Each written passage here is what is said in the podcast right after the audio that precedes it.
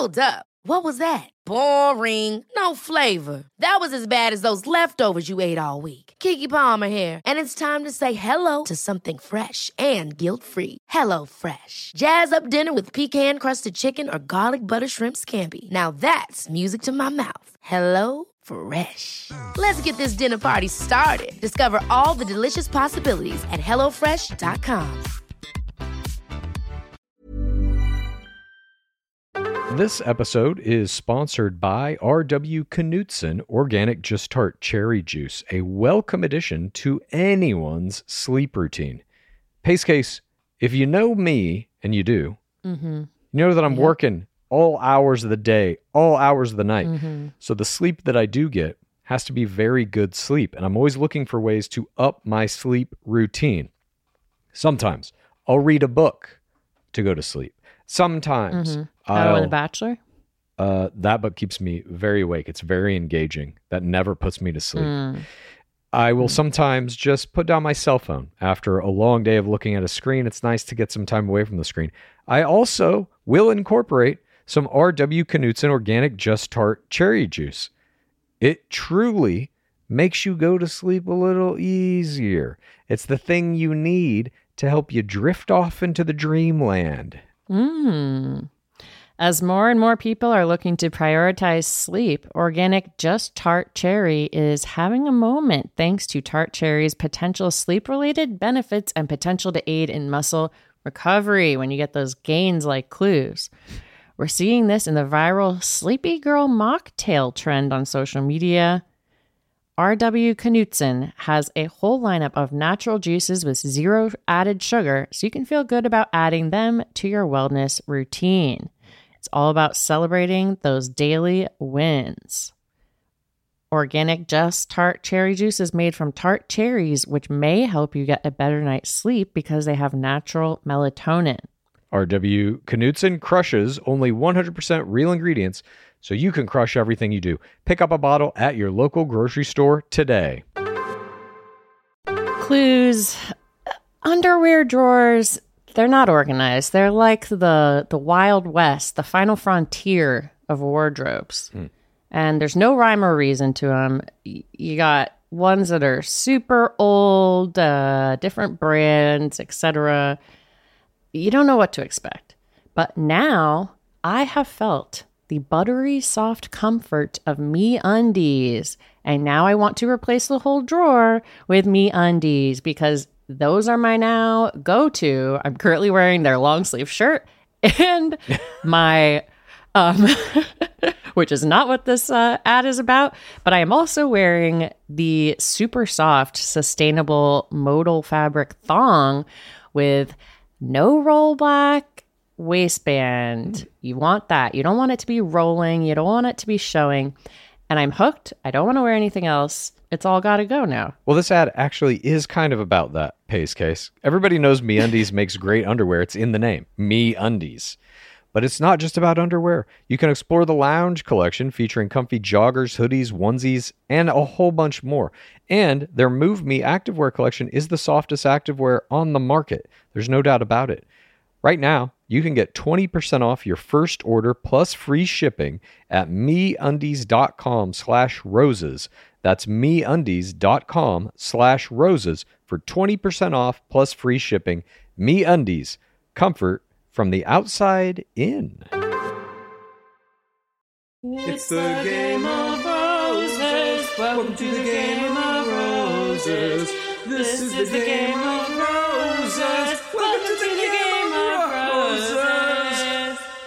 It, you're silly if when you don't get new information and you have a new view and perspective on something if you don't have a change of heart And that, and that perspective is mom says, love changes, love wilts, feelings change. Like, don't worry, love ends? I mean, what kind of greeting card is that? Welcome to Game of Roses. This is Pace Case. This is Bachelor Clues, and we have done it, Pace Case. Another season down. Wowie. Wow, we indeed. What a season this was. So many historical firsts. it ended in, huge controversy, the biggest scandal we've ever seen in Bachelor Nation, that carried all the way through to Chris Harrison not hosting the After the Final Rose. But he was not omitted But from it entirely. Narrating the after the final rose. So fucking strange. But we had incredible Ghost play Harrison. in the finals here. I don't want the play of our two final competitors to be completely overshadowed by the scandal because, as we have long predicted, No, we will honor it. we must. This is our job. But as we have long predicted on this show, we were going to enter a professional era where we saw more and more players understand that they are in a game, understand the structure of the game, how to play it, what the best plays are. In this finale, we saw two high level professional players turning in performances that I have never seen anything like before in terms of the meeting of the family date. And I cannot wait to break this entire episode down with you because it's just this is historic. This is one of the most important three hours of The Bachelor that has ever occurred. Maybe the most. I mean, absolutely. It's the culmination of every fucking thing that has happened this season in all of these weird fucking ways. I feel like we saw so much DLH screen time, like maybe more than any Bachelor finale ever. He was almost in every scene offering counsel to Matt He James. He was the These- STCO. Jesus Christ. So that's where We'll we get are. into it. We will get into it. This is it, ladies and gentlemen. Thank you so much for joining us all this entire season. We've had, I was going to say, a pleasure bringing you the coverage of every game this season, but it has not been a pleasure. In some cases, it has been a displeasure. Nonetheless, we power on. You're just like Matt James. You won't tell them what they want to hear, even though it's so easy. That's you have to tell the truth. You must. And I'm telling you the truth now. This season was a tough one to get through, but there was fantastic play all throughout it. I was very disappointed tonight. No Hooju's final two opportunities. Neither player took me up on that one, but they did some fine play other than that, and we are going to break it down for you right now. And now, Pace Case and Bachelor Clues proudly present analysis of play in this week of our beloved game. This is Game of Roses. We start with a DLH narration. It's an emotional season finale. And literally the sounds dun dun dun play. I noticed a noise. Are you proud of me? I am. That's very good. Uh, We can get to some noise later that you might have mentioned when the after the final rose started. The score they used was very interesting. But yeah, I couldn't fucking believe this. Chris Harrison is the first fucking voice you hear on this. This voiceover we know was recorded after the final rose. So he had already been replaced, or that decision Yeah. had been made to replace him on After the Final Rose. Yet they call him up to record the voiceover for not only this entire episode, for all the bumpers, which we're going to get to a little bit later, because in some of them he's directly saying, and join us later when Emmanuel Acho hosts After the Final Rose. They made him fucking read that shit. I couldn't believe when he said Acho's name. I was like, this is the reveal. Because every other bumper, you're like, oh, well, maybe they were recorded all this earlier. No. he introduces the man replacing him. And that's like a decision the producers and the network made. Well, he's not going to host after the final rose, but we should have him record all of the VO for every part of all of this. I couldn't believe I'm it. just I really like, couldn't. what is that? I I guess it's like it would be weird to have this disembodied voice suddenly start doing all the bumpers. They're like, our show can't survive without bumpers. Shoot a fucking opening with Emmanuel Acho. Hi, I'm Emmanuel Acho. You know everything has been mired in scandal or whatever. I'm going to be hosting, so you're going to Yeah. hear my voice tonight. There's a- a million ways you could have done it to not have Chris Harrison narrating the entire final episode. Yeah. It's like his punishment is that he's supposed to be missing from this episode, and yet he is half of it. Anyway, he continues narrating this montage. Matt James is walking through the snow. He says, Matt's journey comes to a shocking conclusion. There's a kissing montage. We see him pondering a ring box. He's at least going to have ring in hand. The women both LL for Patty James. And we get Patty's dark statement again. Love is not the be all end all. It's not going to be easy. And DLH says this line Can Matt overcome his biggest fear, or will he close his heart to love forever? I have that line written down in bold and italic and ah. underlined. That's what they sell the show on. It's not about I know we just love. talked about this line. It's about closing your heart forever. That's what you're tuning in to see if it happens. It's not. The line is literally Can he overcome his biggest fear? Talking about fear, or will he close his heart to love forever? Never being loved. Those are the two things he's giving you. Nowhere in this sense does he say, Will Matt wind up with the woman of his dreams? None of that. No. Or will Matt, will this not work out for him and he'll find someone later?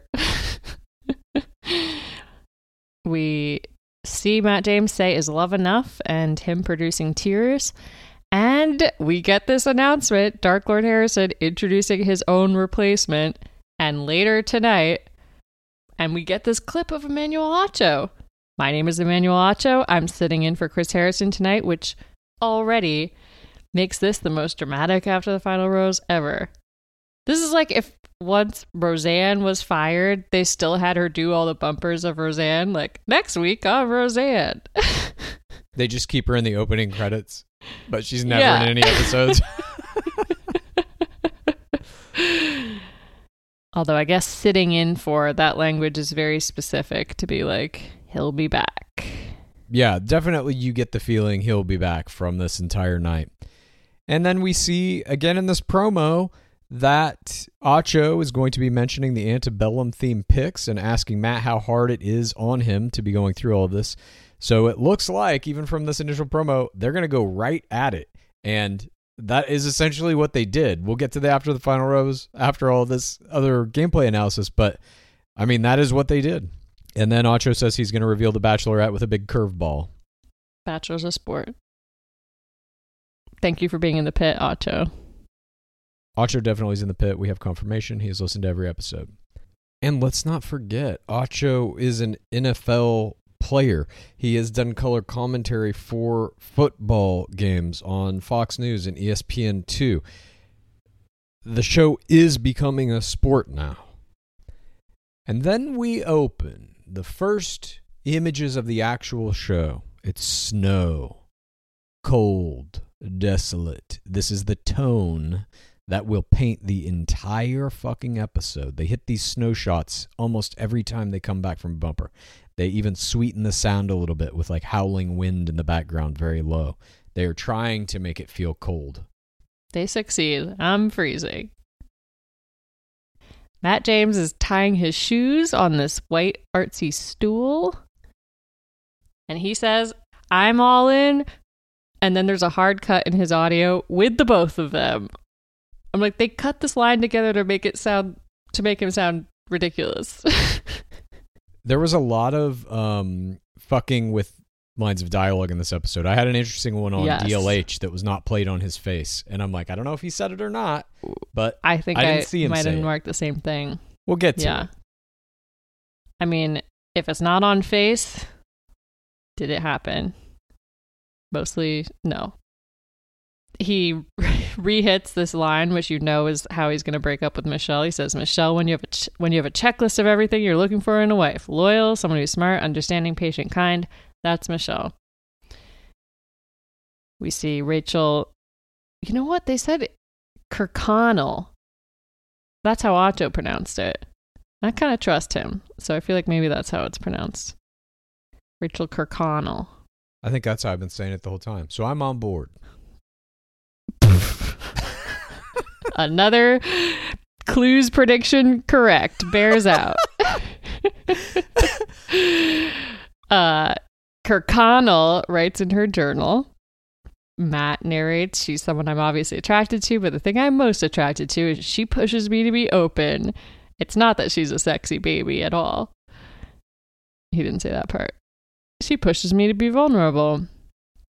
And this this line is very Frankenstein together. He says, My convo with my dad was intense. I'm not my dad. I want a family. I want to be a husband. I want kids.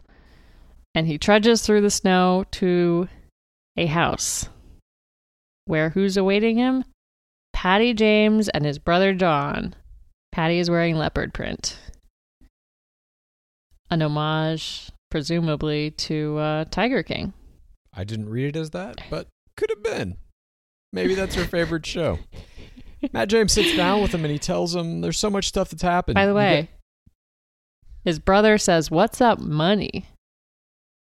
Do you think that's his nickname for Matt James? Nice. I didn't even catch that. And then Matt James sits down with them and he says, You all know I'm very closed off to relationships. And in the past, I have not shared my emotions and feelings, but that's not why I came here. And I find myself thinking, because they now make a meal out of this. The whole narrative around Matt James is he's not ready for this. He doesn't know if he can do it. I'm like, Mhm. why did they pick this guy as the bachelor again? Isn't the whole premise of the bachelor? It's a guy who's like, I just need a wife. Show me 30 women and I'll pick a wife out of them. Mm-hmm. Presumably. Yeah. You know what you want in a bachelor? You want a guy who's like, you know what? I have three queens in my life already. I've got my mom, my sister, my whatever. I need my fourth queen. Or is it he's looking for his third? He's looking for his fourth. It was Mike Johnson. So Matt James basically starts to tell his mom and brother about Michelle, who they're going to meet first. And he describes her, why he likes her, all these good qualities. And the mom fucking glows Matt James here. She says, It's good to see you so happy and expressive. She can tell even talking about Michelle has brought happiness and joy into his life. This is a fucking uh, preemptive glow before Michelle has even arrived. Merely through the description of Michelle coming from Matt James, his mother sees fit to fucking glow him. She is not present for this play. It is a fucking telepathic play. It is a remote play that she's getting a fucking glow without even being in the room because the work she's put in up to this point is so powerful. It fucking goes through Matt James like a conduit straight to his mother. I was blown away by this fucking moment. Obviously. I mean, Michelle's pre meeting of the family vibe contender for play of the game. I couldn't believe it. I've never seen a fucking glow like that before where the lead is just talking about the person to their parents and they're like, holy shit, let me bestow you with this glow. That's fucking insane. By the way, the way he describes her, he says she was a late addition to this process. I don't tell her she was late. I tell her that she was right on time. He loves this line, and you know he's gonna call it up in after final rose again as well. Um, and he says how our lives are pretty parallel, and I was like, he's hitting all of these things that Michelle has set up so intentionally. She has set up their parallel lives. She has set up their parallel outfits. I'm just going to say this about Michelle. I think so far she is the best player from the professional era that we've seen. She did nothing Oh wrong. I mean, look, I'm jumping ahead of myself. Please Oh my forgive God. me. Let me slow it down and I let's just go through this. That is That is a shocking statement that you just made. We have so many good players in this era. Not like this. Sorry. I mean, look, we'll get to it, but I basically agree with you. we start meeting of the family number 1. Michelle shows up. They kiss in the snow. Matt brings her in. We get a little group talk. Michelle says she's excited to be with them and Wait, wait. By the way, I feel like you're skipping over very important details here. please. All four of them are wearing brown. All four of them match. I don't know how this possibly happened, but I believe that Michelle is behind it. That they're all one family, ready for a fucking Christmas card together. And she comes in and she comes to the brother and she goes, Hi, John. She directly says the name. She ha- is prepared. She has done her research as she has done this whole time. Incredibly skilled. And then she sits down with them and tells them she's excited to be with the family. Uh, says I'm a school teacher, and she says that what she likes about Matt is he's a world changer, and that's what she's looking for. A high compliment paid to Matt James, the brother of John sitting on the couch, the son of Patty sitting on the couch. Just called your sibling and your son a fucking world changer. How many women has he brought home called him a world changer? Only one. It's Michelle Young. Well, he's only brought home someone in high school, apparently. So I think we can guarantee a high schooler didn't say that about him. When my high school girlfriend brought me to meet her parents for the first time, she called me a world changer. That's not true, but But for different reasons. Did have a gun, um, and that is something that happened on season nine when Lorenzo Borghese goes Oh to the my hometown of Sadie in uh, Florida. Her dad has a gun, or sorry, it's not Sadie; it was Jennifer in Florida. Her dad greets him with a shotgun. Anyway, We, we've seen that before, though. well, there was Don't you remember Jesse that, Palmer. that hometown that was by the lake? Jesse yeah. Palmer in season five. Yes. I forget whose dad it was, but he brings like a bunch of machine guns out to a lake and they have to fire these fucking Yeah. machine guns. Anyway, Yeah. sorry. I I just would been watching season nine. Um, right after this, not only is she branding Matt James a world changer, she goes straight for Patty James, the mom. She knows how important Patty is, and she says, "You know, one of our first conversations that Matt and I ever had was about you." Patty instantly, I need a hanky. I'm going to cry. Produces mom tears. Literally within the first 15 seconds of walking in the fucking door, she's just like, let me go ahead and turn those tears on. And thank you, mother in law. It's beautiful. I think the pre glow helped. Of course. The whole the stage is set for perfection and Michelle Young is delivering from the very first moment and it only gets better from here. I almost started fucking crying. You almost got clues tears during this fucking performance. Never happened in the history of anything. How dare Um, you? by the way, okay, so the world changer line is after those first tears, which were about the first conversation they had. There's also another little line in here. She says it was scary to put everything on hold. I'm a teacher, but I felt this pull, which to me was a slight religious hint. God is pulling me out of away from my kids towards your son, the world changer. Totally agree. And then we get the first one-on-one time between Michelle and Brother John. Now, Brother John seems extremely skeptical in the very beginning of this What conversation. gives you that impression? This fucking guy is sitting as far away as he can from her on the other side of the couch. His arms are fucking crossed. He's like looking at her down through the bottom of his eyes. He does not want to like her. He does not want to like this show. He doesn't want to like any part of this. Unfortunately, this is Michelle Young, brother John, that is sitting across from you. So you're not going to have much of a choice in this. This is like watching a fucking Olympic level floor routine, what she does to brother John. He asks her what qualities she sees in him that makes her feel like he could be a long term partner. She says, trust. She tells him that she knows he will keep his word and he is someone you can trust. This is the opposite of Brother John's father, of Matt James' father. She's saying implicitly, what I see in him is all the shit that wasn't there with your dad. She's getting to him on the same level that that gets to Matt James. This is fucking beautiful because she knows anything she says about their family, it means the same to both of them. They both have the same experience, obviously. And right after this, he asks her how long ago her last serious relationship was. And she says it ended in January. He's doing this quick math, and she says it was something that should have ended before that. Actually, I've been sing I've kind of been single even longer than that. Brother John tells Michelle that Matt has never been in a relationship before. He's been sheltered in relationships in the past, but he can see that he comes out of his shell when she's around her. He fucking glows her. She got a mom glow, she got a brother glow. She got a bro glow coming just straight to her in this, and he literally says he seems happy around you. Observing their body language. Yeah, speaking of, can we that. observe his body language? Because it didn't work, dude. Your body language has been destroyed by Michelle Young. This was fucking amazing.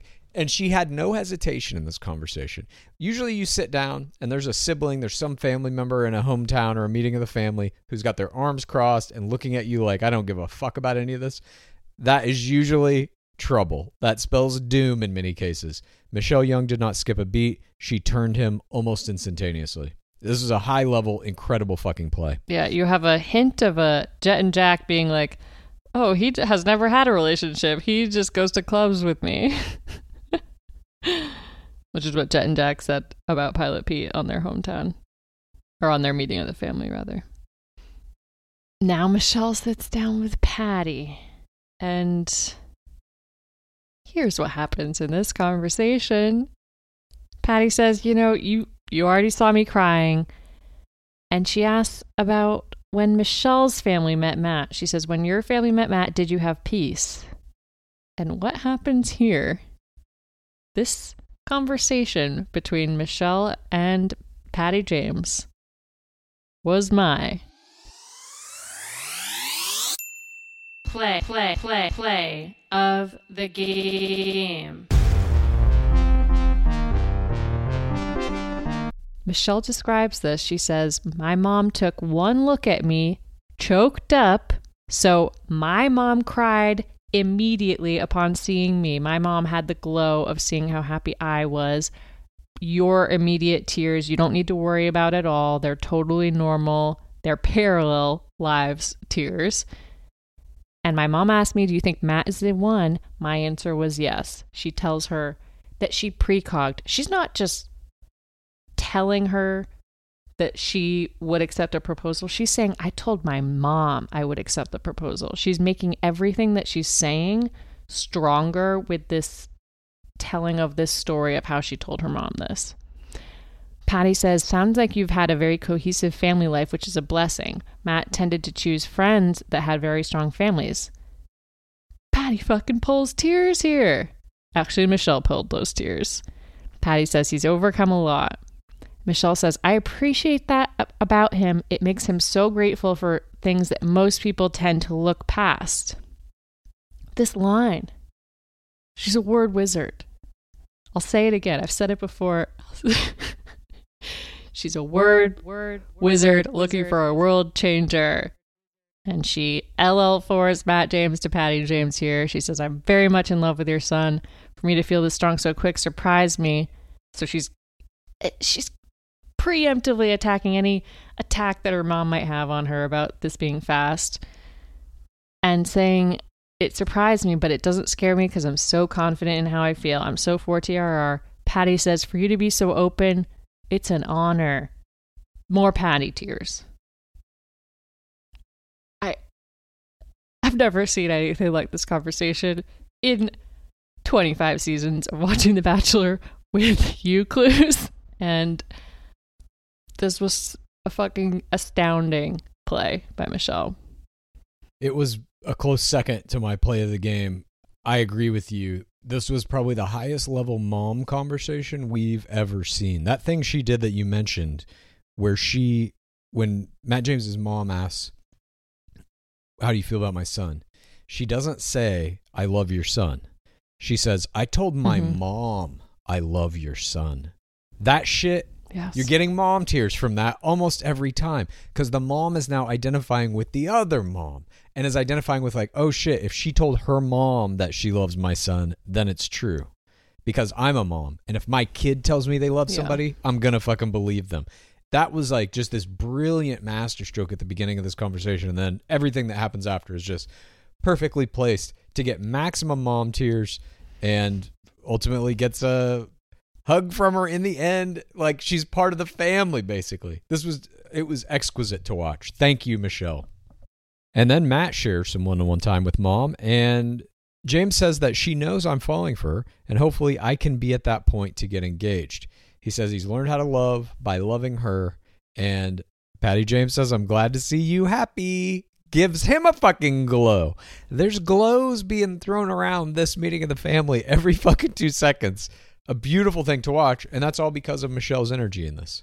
How she has touched every member of this family and really set the stage for just Glowfest 99.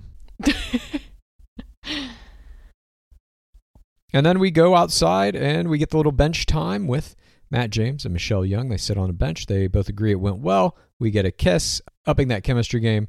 And then she fucking puts this little cherry on top of the meeting of the family with a snowball fight in the fucking auto zone. I couldn't believe this I shit. screamed. I screamed. She ends this perfect, exquisite meeting of the family with this flourish of an improv snowball fight that you know she fucking pre planned. As soon as she saw it was snowing that day, she's like, I know how I'm going to cap off this date.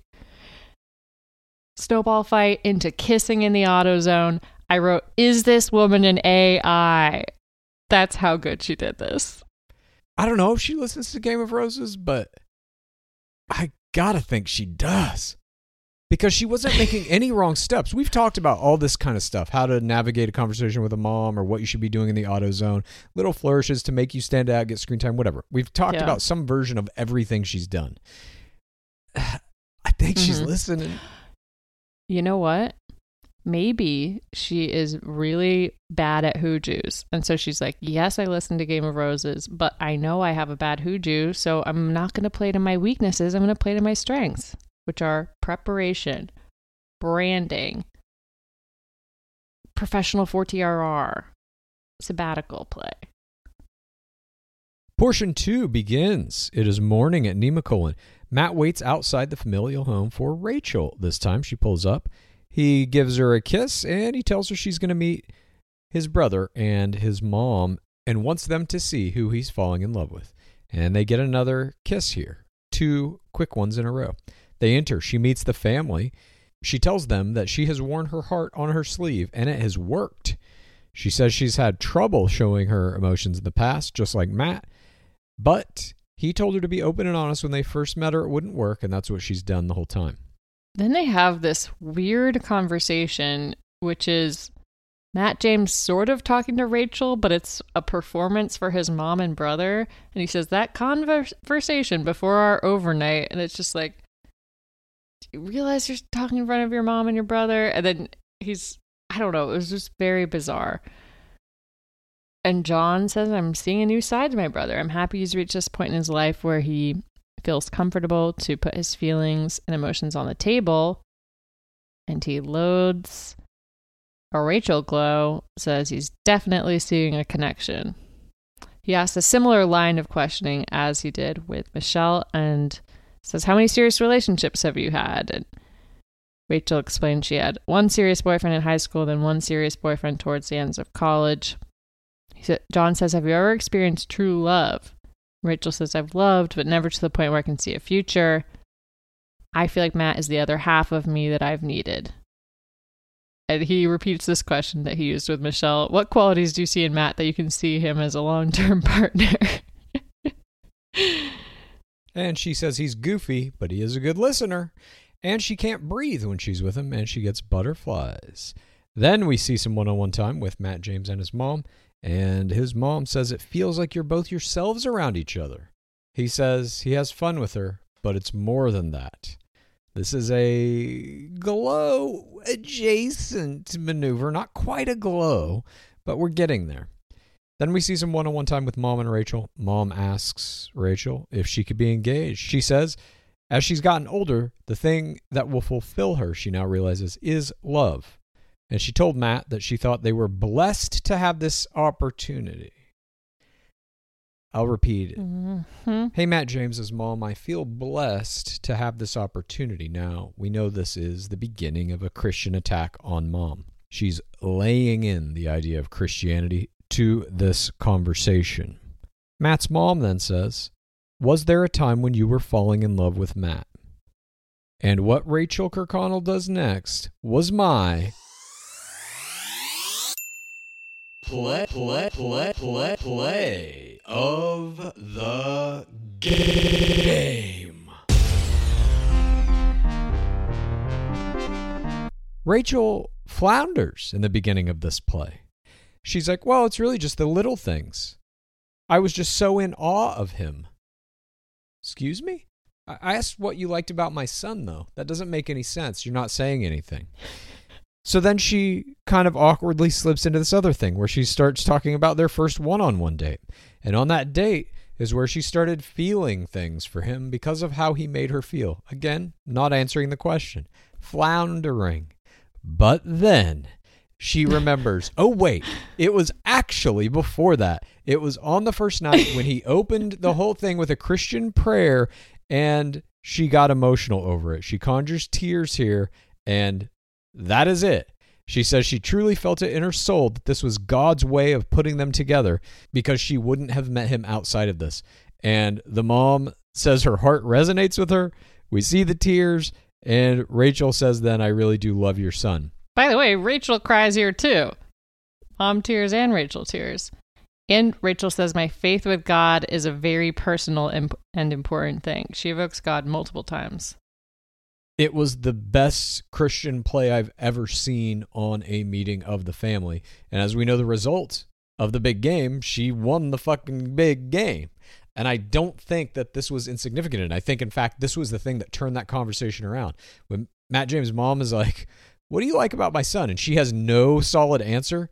But then she finally works her way back to, like, Oh, yeah, he prayed on night one. And that's when I knew I love God. God is important to me and it works like a charm. It's a beautiful tool to use in the Christian era, especially in a season like this where it opens with a literal Christian prayer. I feel like she has had this strategy since night one. Her reaction to Matt James's prayer was sort of like a Dale Moss type action, a love at first sight. I've just met my husband reaction. She bore tears at that point and she brings it back here. I do like, by the way, that we had parallel plays of the game. Extremely strong mom plays. The mom play, or potentially the dad play as well, in the meeting of the families, like, especially on Bachelor, the mom play is like, that's a fucking big one. Remember fucking just one season ago? Madison Pruitt and Sluss? The difference in their mom Mhm. play and how that fucking wound up? Yeah, you have different strategies towards the moms. One results in Sweetenham scream crying, bring her home to us regarding Hannah Sluss, and the other one results in a mom attacking the final person at the after the final rose, which is Madison Pruitt. Madison Pruitt provoked a mom into an Terrible attack. mom game. but here we see two players with really good mom games. I feel like I just thought that. Look, I'm not taking anything away from Michelle Young. It was a perfect fucking. I mean, it's the best meeting of the family I've ever seen. I just thought this play, the moment when she was able to play it, it was a heightened kind of performance. You could see she was in trouble and she didn't know what the fuck to do, and she just pulled a Christian attack out of nothing, out of thin air, and ultimately it gets her the ring. I mean, they're both very strong plays. I was like, I was a little nervous what Rachel's meeting of the family is going to be like after watching Michelle's because I was like, yeah, can't do better than that. I'm not, and I think it Um, was not overall. It was not as good of a meeting of the family, but she had one play that was so strong Right. it overpowered the kind of the slightly less than perfect other portions. she hits this. that narrative again in her ITM. She cries and she says, Matt is so perfect. He's everything I hoped for, prayed for, dreamt about. So she's leaning very hard into this um, Christian theme. And she love level fours Matt to Patty. I really, really, truly do love your son. Trying to be like, I'm very for TRR. This is real emotion. I think Matt is the most incredible man I've ever met in my entire life. This is kind of like a a kid's version of I think your son is a world changer.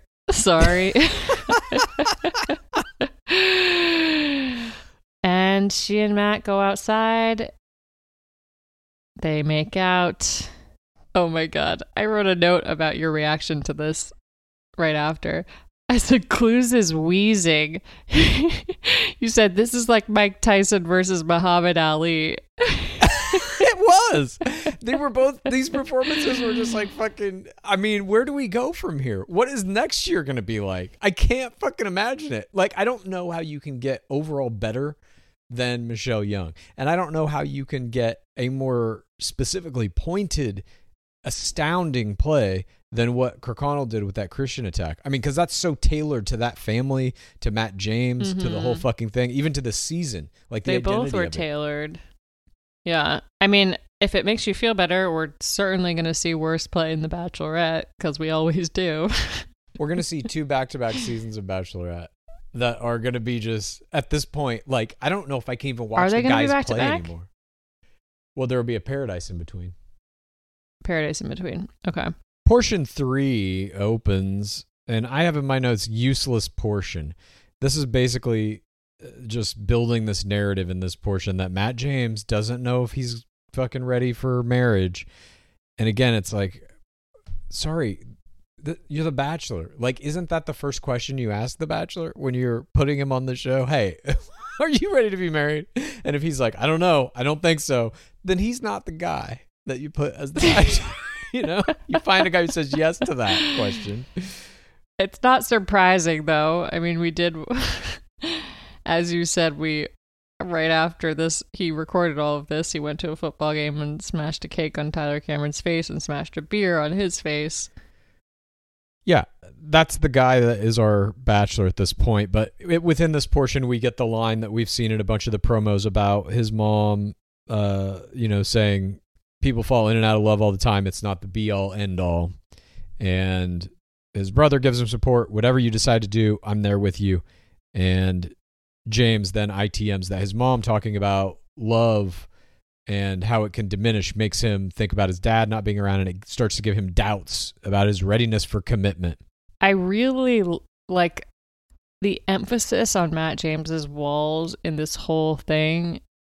And you know, I I don't know what has actually gone on in his personal life or anything like that, but it just it's it sounds the strong walls sounds like a very polite way of saying uh Matt, he's a fuck boy, okay? like give him a few more years. I mean, was it a surprise to anybody? This is a man who's a member of the fucking quarantine crew. that should tell you something about his desire to have social media fame, in my opinion. I mean, Yes. whatever. I, this to me was not surprising. I didn't even know if it was real, though. I was like, are the producers just trying to fucking like drum Yeah. up some bullshit story? seem to, like a false cliffhanger, but it was a real one. Portion four. Then we begin portion four. Matt James paces in his room. He says he needs to talk to somebody who has seen this play out for better or for worse. He opens the door, and it's DLH. And this was my wowee moment of the week. Okay. This, for me, the wowee moment is where you're like, wait a minute, what am I watching? That is a wowee moment. I couldn't fucking believe this shit. This whole weeks have led up to like Chris Harrison's not going to be part of this episode, blah blah blah blah. And I knew that he would be here or there in this episode to kind of be the thread in mm-hmm. between the scenes. This motherfucker is knocking on Matt James' door like, "Hey, what's up? I hear you need some counsel." My mind was fucking blown. And then they get a whole scene of him, and it's not the only one. A long scene, and we'll get to the line that was my wowie moment. it's during this conversation, though. Matt tells DLH, I haven't brought someone home since high school because I'm guarded. I'm want to pump the brakes. Is it something I'm ready for? DLH says, That is a lot to unpack. This is not the guy I was talking to a week ago, two weeks ago. There was a time where you believed my wife is in this room. I want to get engaged. He brings up the sacred invocation. You said the sacred words. My wife is in this room. I demand a proposal. And then Matt James is like, "Look, I got new information. Like you'd be a fool to hear new information He says and you're not silly. Yeah, you, you're silly if you hear new information and you don't maybe change your mind or have a change of heart. And then DLH says, "Oh, and that new perspective is your mom saying that love changes, feelings change, love ends. I mean, what kind of greeting card is that?" Well, it's not a greeting card, DLH. it's a fucking bit of objective, grounded advice that a parent is giving to a child. And to just dismiss it like that. Well, it's not a good greeting card. Oh my God, DLH. DLH shitting on Matt James's mom and trying to force Matt James to propose to the woman with a racist past was my Wowie moment of the week. I couldn't believe how much he went in on Patty. And he like looks to camera. Don't worry, love ends? What kind of greeting card is that? I just Matt James saying you're silly when if you when you get new info and a new perspective, you don't have a change of heart. To Dark Lord Harrison, a man who has never changed his opinions on anything in 20 years, clearly is I don't know, every I mean every fucking moment in this episode. I wrote down everything. I have carpal tunnel now. Oh my god, my hands hurt so fucking bad from this one. Also, Dark Lord Harrison has been divorced. He should know Yes. this advice is accurate. Season 1, episode 1, infamously said, "I'm a happily married man. I'm not the bachelor." Ultimately, at the end of this conversation, DLH asks Matt James where he wants to go from here, and Matt James says he wants to move forward and continue to stay open minded about everything. He gets a little hug from the Dark Lord, and uh, Matt James ponders on the couch, hoping he can figure out this big decision, wondering what the right thing will be to do. And then at the end of this portion, we get another promo of Emmanuel Acho, again narrated by the fucking Dark Lord. Wait, this line was not on Matt James's face. I just want to move forward this week and continue to stay open-minded about everything. Mm. So I was like, I wonder if he said here, I'm not proposing. And they just want to make it seem like he's thinking about it. And then portion five begins. And we open on snow once again.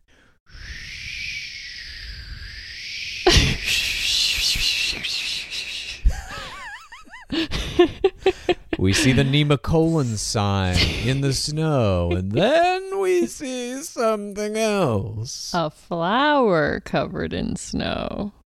And then we see something else. And then we see a woodpecker pounding on wood.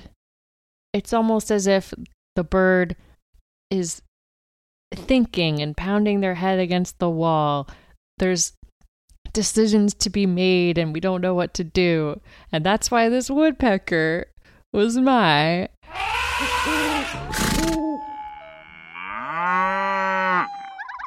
creature of the week. This woodpecker was not my creature of the week. In the very next shot, though, we see Matt James. The shot, though, doesn't start focused on Matt James. It starts focused on something in the background, maybe 150 feet away. It's a tree. Uh, there's something on the tree. There's something crawling down the tree. It's a squirrel. And this squirrel was my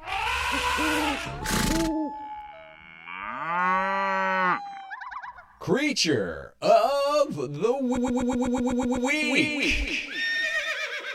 Of course, I missed the squirrel. I never miss a fucking squirrel, and this squirrel was strutting his stuff as he ran down this tree way behind Matt James, hundreds of feet away. But he was so entrancing, so good at what he did, that the camera operator who was shooting this Matt James Ponder Shot ITM actually rack focused to the squirrel and used it as a transition to Matt James. It was beautiful, creative, thoughtful. And another squirrel reference in this season to jog our memories about the uh, squirrel taught group date that we just saw a few weeks That ago. That feels like a hundred years ago. it truly does. Um, I mean, look, who's strutting their stuff more, a silent squirrel or a woodpecker making audible noises that make it into the document? Those noises I rest my case, Your Honor. That was sweetened audio. How dare you? How dare you? I believe the document as it is presented. Squirrels will get my creature of the week every fucking week. Sorry to I say know, it. I know, I know. I love Matt James. Uh, he meets up with Michelle. It's the start of their last date together. He and Michelle have matching puffy jackets here. They're matching yet again. They kiss. Matt says he's nervous for their date, but in a good way. He's like, So this is a Pennsylvania Russian spa, and we're going to play Russian roulette. he makes her close her eyes. When she opens her eyes, they're on a building looking out at some piece of pavement that has a table with a heart around it. But the only way to get there is down the side of the building. And they were going to rappel down this building. And they use the phrase leap of faith probably 10 million times in this segment. The repelling date has been done as many times as they use the phrase leap of faith in this show. Brad Womack did it with Michelle Money in season 15. Ben Flajnik did it with Lindzi Cox in season 16. Sean Lowe did it with Sarah Herron and Desiree Hartsock in season 17. Juan Pablo did it with Nikki Ferrell in season 18. And of course, Colton and Cassie did it in season 23. Michelle doesn't want to do this date. This is not something fun for her, but she's going to power through being the high level player that she is. And as they get into their harnesses and kind of like hang over the side, he slips twice, almost smashes his face into the side of the building, and then he still It is telling very her dangerous. what to do. Oh, this is extremely dangerous. That's not like a fucking building you rappel down. They're just like, can we get some guy out here with a fucking rope to pretend to help them rappel? They do get a guy out there, and we see a shot from the ground of this man on the roof who throws this neon green rope over the roof, and he was my Jorge Jorge Jorge Jorge Moreno, bystander of the week. week. We don't see him for long, but he is setting up this ri- ridiculously stupid date. and I bet he was laughing to himself as he tossed it. But he got that camera time. It was probably the guy who botched the uh, parachute landing. They just brought him back. He's back. like, we like what you did with Kirkconnell. They do a bunch of leap of faith metaphors. Michelle says, rappelling down this building kind of symbolizes the risk I've taken to be here, but I'm already in love with Matt. And a man grabs them as when they get to the bottom. He was not my Jorge Moreno bystander of the week. They kiss at the bottom. They go to the reward, which is this table in the heart, which is extremely windy. It looks like more torture. It's also just such a strange thing. Like, imagine being the producer having that idea. Okay, here's what we're going to do we're going to set up a couch with some champagne in the middle of the plane runway. We'll paint a big red heart around it, and then we're going to have them rappel down the side of a building that isn't meant for that. Sound good? Yep, great. Let's do it. It's such a str- like what the fuck is this date? it looked, I mean, it looked horrible and dangerous. But eventually they do make it to that couch. They have some conversation about how surreal it feels to be in the right place right now. And Michelle asks him if he's able to get to the same emotional spot with her that she's at with him. And James says that's what he's been thinking a lot about recently. And that's why he wanted to talk to his dad. He says it wasn't easy because his parents have both experienced a bunch of pain. They kiss. He ITMs that he's confused, and night falls on Nemacolin. And before we begin portion number six, please enjoy this word from our sponsor. This episode is brought to you by FanDuel. Football is back, and the best bet you can make is downloading the FanDuel Sportsbook app. It doesn't matter if you're new to gambling or an old pro, FanDuel has something for everyone. And as an official sports betting partner of the NFL, you know your bets are safe. There's also never been a better time to use FanDuel because right now you'll get up to $1,000 back if your first bet doesn't win. You can even turn a small wager into a big payday with a same game parlay bet. Just sign up with the promo code Spotify to place your first bet risk free on FanDuel Sportsbook. Download FanDuel today. 21 plus and present in Virginia. First online real money wager only. Refund issued as non withdrawable site credit that expires in 14 days. Restrictions apply. See terms at sportsbook.fanduel.com. Gambling problem? Call 1 800 Gambler. As we begin, portion six, the night portion of Michelle's last date. It is a Mikasa. He comes to her place. He says he was in his head all day. He doesn't have it all figured out. He wants to make sure he can get there with Michelle because he doesn't know if he can at this point, but he has to be honest with her. Michelle starts off chill, says today was amazing. Uh, you don't really show when you're nervous. She plays an opposite Serena P here and says, I would do it again regarding the repelling. She's fully enthusiastic and on board for anything.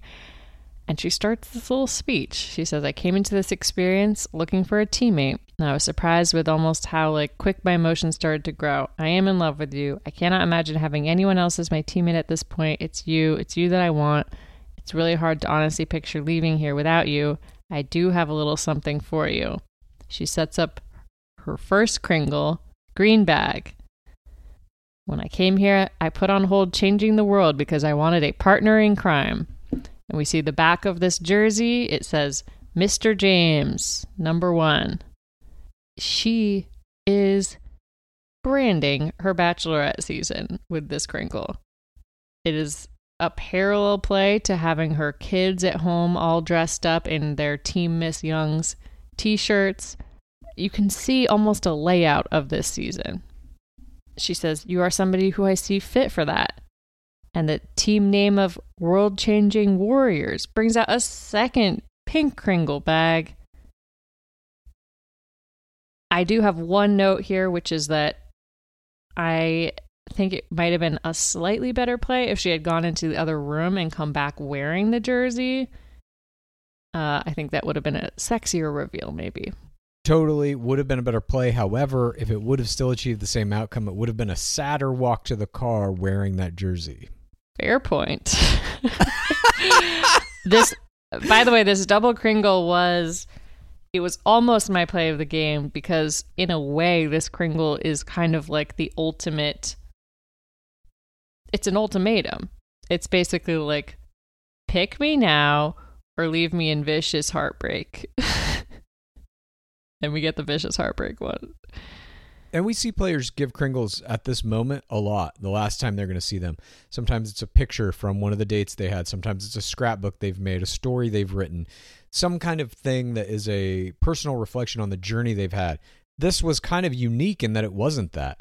This was a pre made, pre planned thing. She had to have had this idea at the very least, if not the actual garments made and ready to give to him on this day. This is something she's thought about for a very long time, and it isn't just recounting the journey. It's like a whole other fucking level of truly thinking about what would be good in that moment. It is ultimate future casting. You and I and our family will wear these, and it forces this moment. Matt says, I'm holding up our jerseys, Mr. and Mrs. James. Right now, in this moment, I have doubt about our relationship. I feel terrible. I didn't know this is how I would feel. I don't know. I want to tell her something that's going to break her heart. So this Kringle is forcing that decision for him. And he basically says, I didn't sleep. I'm having doubts. I shouldn't be having doubts when we're a day or two away. he says again, the easiest thing would be telling you what you want to hear. I he keeps saying the easiest thing is to lie, and I'm like, how much does this man lie? Because he just wants an easier life.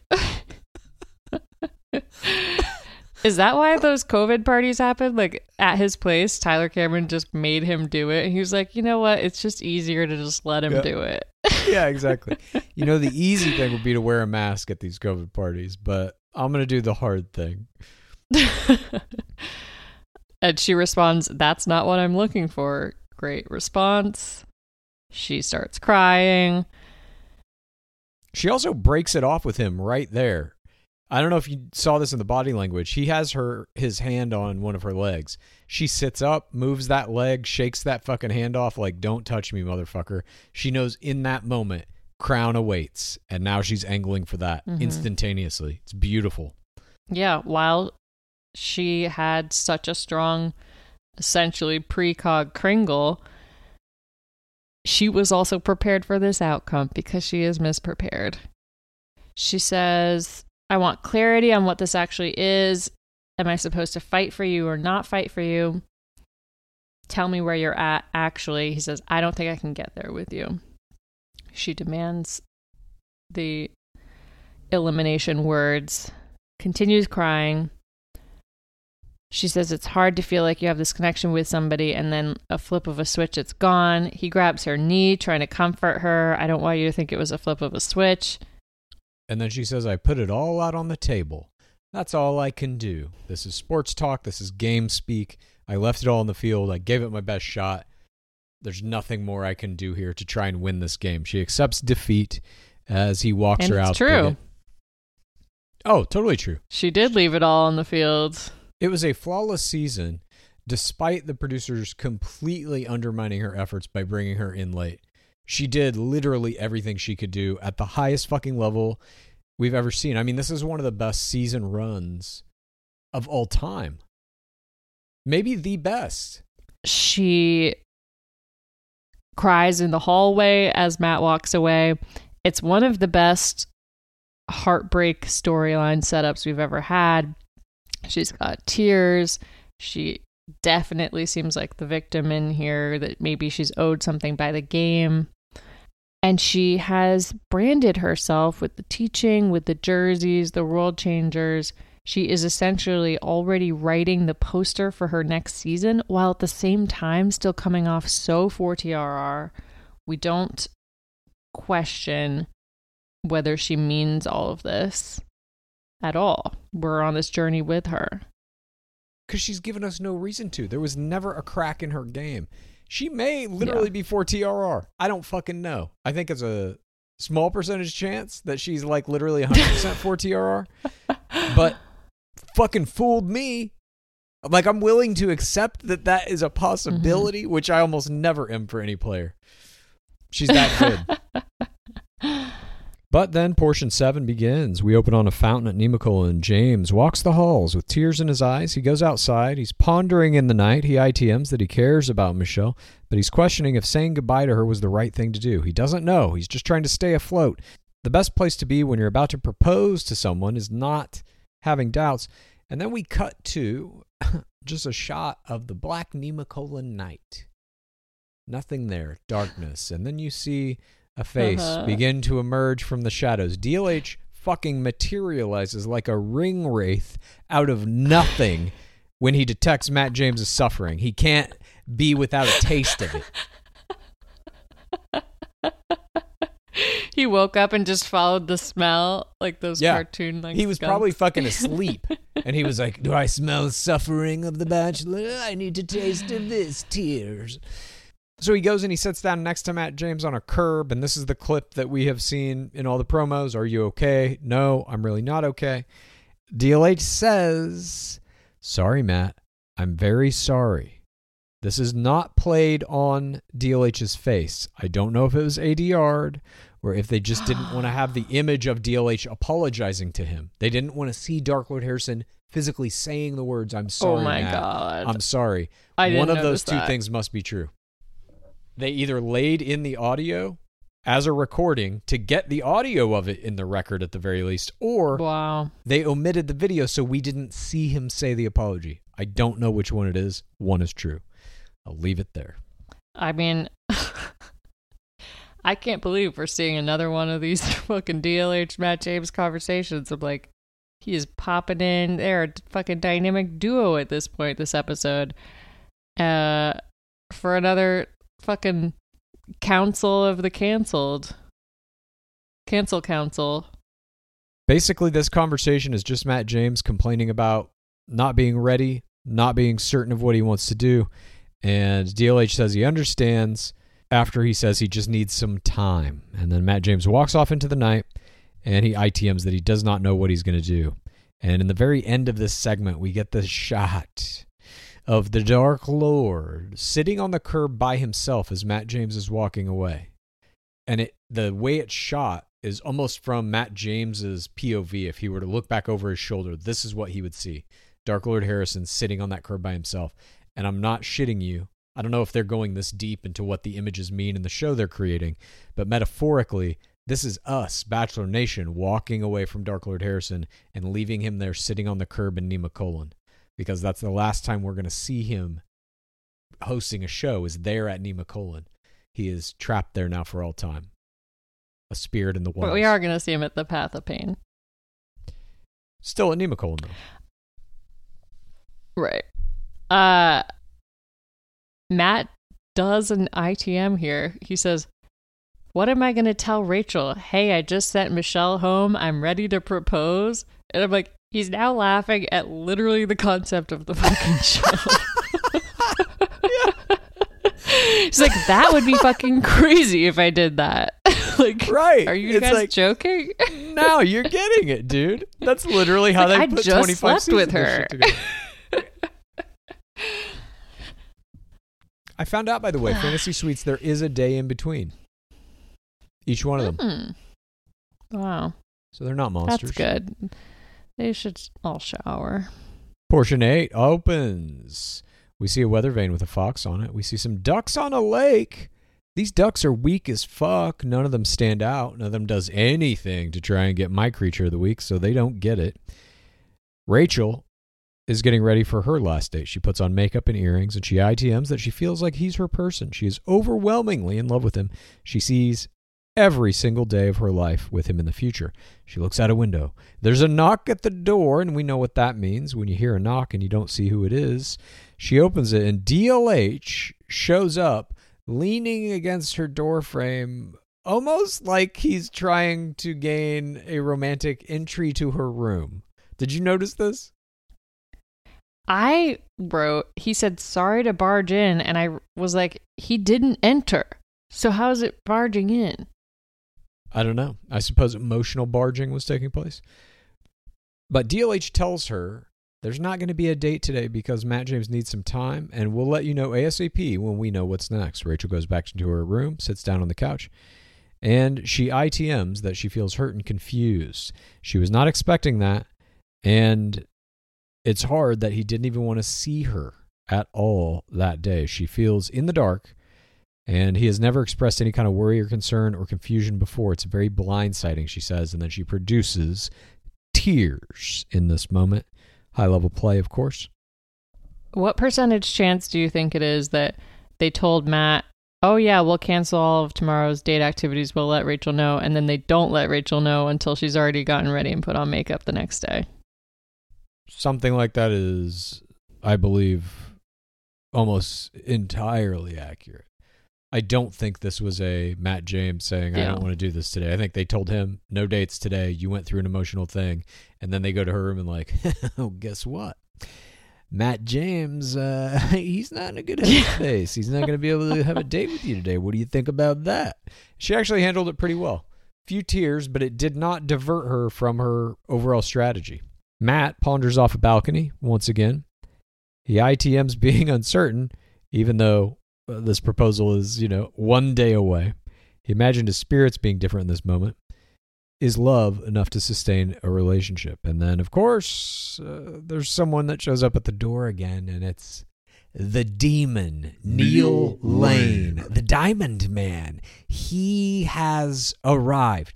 Now, again, Matt James just said, I don't know if I can get married. I don't know if I'm there yet. Well, I'm Neil Lane. Let me just show you some diamonds. No need to think you need to take one of these rings. Just take a look. See if you like one. and they entice Matt James into twisting these fucking diamond rings around in his fingers. And Neil Lane's telling him what kind of diamond ring his mom fucking had when he was all this bullshit. And we get more shots of diamond rings in this segment than we have ever seen before in a finale for the selection of one ring. Sometimes you'll have, you know, two rings being chosen. But in this case, to choose one ring for one fucking person, he twisted four different rings in his fingers with close up shots with the gleam filter applied to the diamond. This is pure product placement. Buy these diamonds. Keep the diamond industry going. I think this was a much better kneeling commercial than his one in uh, La Quinta. When he's like bringing up his mom and wh- Matt's like, "Can I touch the ring?" and he says, "Uh, it's not gonna break. I got strong, strong rings." It was much more endearing than his name dropping of, "I uh, do the rings for the show. I I know Sean and Catherine." That's what he did in La Quinta. His La Quinta performance was shit. Nemacolin performance, way better. And they're giving him a little to work with in both of these cases. They make him sit down and have conversations much more than he's ever done in past seasons. So we'll see if the demon can continue his upward trajectory of uh, important conversations with the lead toward the end of the season. Looking very forward to his conversations with Katie Thurston and Michelle Young. Dark Lord Harrison introduces Emmanuel Acho again at the end of this this portion. And we get portion nine. Rachel Kirkconnell appears to be in Sarah Trott's isolation chamber. She is shrouded in darkness. She says, I don't know what else I could take at this point. Yesterday was the hardest day I can remember. She drinks tea in her slippers on the couch. She's wearing a robe. Knock, knock. She walks over the door and appears like she knows there's going to be a letter. This part was like a scripted play to me. She grabs this letter from under the door, doesn't try to open the door to be like, who's there? You couldn't get more of an impression that she is being held captive in this room than in that moment where it's a knock on the door and just a fucking letter is slid under it with no voice on the other side of the door, no one on the other side of the door saying, "Hey, here's a letter for you." It's just like knock knock slide. Yeah, might as well have like a peanut butter and jelly sandwich next to it. It was just a strange creative choice. They couldn't have had DLH give her the note. They couldn't have had anyone just like a producer, here's a note we got for you. Slide it under the door. And this note that Matt James hand crafted lovingly for Rachel Kirkconnell.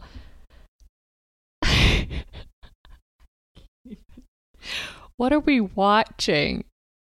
It says, Rachel, I'm so sorry for making you wait. I've had a lot on my mind these past few days. You deserve answers. Meet me at the lake, Matt. Meet me at the lake is like a mafia hit is about to take place. Meet me at the It's lake. It's like some Pride and Prejudice shit. It's so fucking weird. He clearly didn't write it. It's written in the exact same handwriting of all the fantasy suite cards, which is just some producer or a PA writes all this shit, which again leads me to believe Matt James didn't know about any of this. Yeah. There's no there's no indication of a dress code, you know? Hey, this is actually the final rose ceremony, so maybe you should wear your last sparkly dress. None of that. No, we just cut to James in a suit driving out to the lake, I guess. And you're like, "Oh, wait a minute. I guess the lake is going to be the the final thing." And he wanders out into a clearing, rubbing his hands together as he likes to do.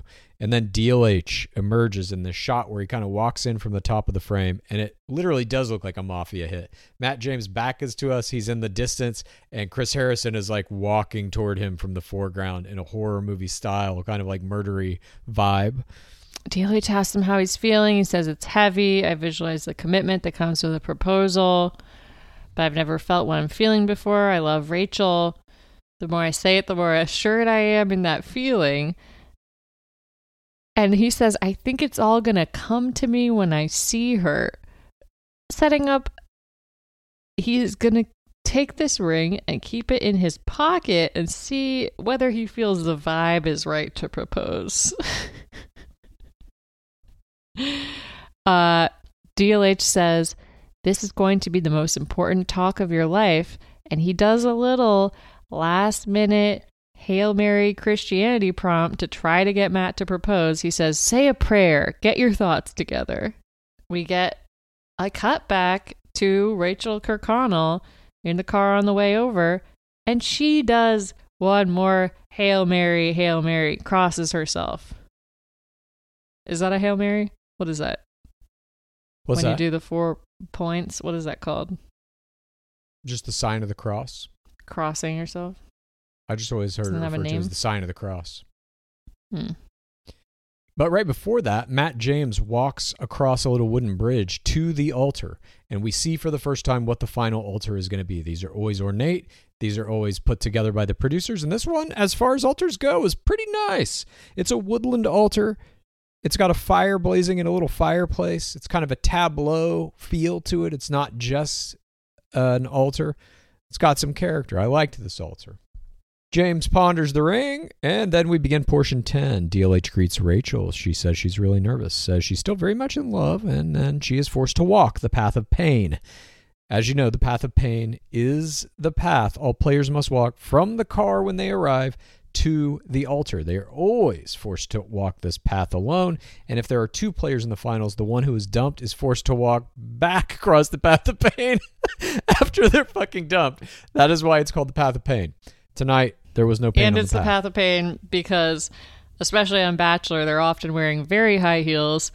It is clearly freezing there, and she has a sleeveless dress on. So there's physical pain involved in this as well.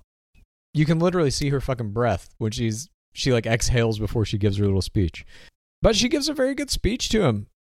I thought she hated going into today, she says, more than anything because the thought of him being hurt and confused and not wanting to see her was too much for her. She wants to be there for him when he's hurting and she couldn't be. And she wants him to know that she's not going to run just because it gets rough. She says, I don't know if you still want this relationship, but regardless, I feel so unbelievably lucky just to have felt what I've felt for you. I've never felt a love like this in my entire life. And at the end of the day, I just want you to be happy. But I just know with all my heart that I love you, LL4, and I will choose you every day from here on out if you'll let me. This is about as good of one of these kind of speeches as you can give right before he's about to make his final decision. Matt then goes into his final speech and gives a little summary about how he didn't know what love looked like and but he everything he was looking for he found with her. And he struggled with what he's going to do today. And he says the e- again he hits this the easy thing would be to brush those feelings and emotions off and make you happy and to propose to you today but i couldn't live with myself if i put you through what my mom's been through. He's really hitting this parental parallel hard i've seen what rushing into a proposal and marriage can do in my family it's ugly it's not something i want for you or us that's why i can't propose rachel goes mm-hmm and matt says that doesn't mean i want to lose you when i think about the life i want to live i'm living it with you I want to leave with you and I want to commit to you and every day build on what we started here. The truth is that I love you. He finally love level fours her. She love level fours him back. I love you too. He says, I see you as my wife. I see you as the mother of my kids. I see those kids being crazy. I just want to make sure my love is enough for you. Rachel, of course it is. You're the most amazing person I ever met. I picture our life. I picture it with you. They kiss. And he gives her the final rose, the final zero pointer of the season. And this is it. We see them together. She's so happy. And he carries her down the path of pain. She doesn't have to walk it this time to a white carriage with some horses waiting, where they kiss in the back of this carriage before it takes off. And it only takes off because there's a pilot of this carriage who is commanding the horses to drag them through the Nemacolin night. And this carriage pilot was my Jorge, Jorge, Jorge, Jorge Moreno, bystander of the week. It was a lady carriage driver. I don't know why, but I was surprised. Oh, I didn't even think I noticed that. I just noticed it was a person there to cart them off into the sunset, which is obviously one of the most important shots of any one of these seasons is the final shot of the couple together. And then we hear DLH say, "Stay tuned for the after the final rose starting right now." And indeed, it starts right now. We don't even get a fucking commercial. But before we get to after the final rose, who was your MVP? Michelle Young was my M M M M V P. As she said, she laid it all on the table tonight. She got the brother glow. She got the mom glow. She told the mom she LL Ford. She had a unique line for the way that she loves that Matt James was from a broken family. She gave him this amazing Kringle that perfectly branded her looking for a teammate. She set up this heartbreak storyline to become America's sweetheart, Bachelor Nation's sweetheart. I c- couldn't see a final performance played better than this. She doesn't get the final rose, but she does get the crown, which is a much more important objective. Michelle Young was also my M M M M M V P. everything you said. She got every fucking glow. She got every fucking moment. She did everything right. Those fucking Kringles, the snowball fight. It's like you just can't make a better performance than that.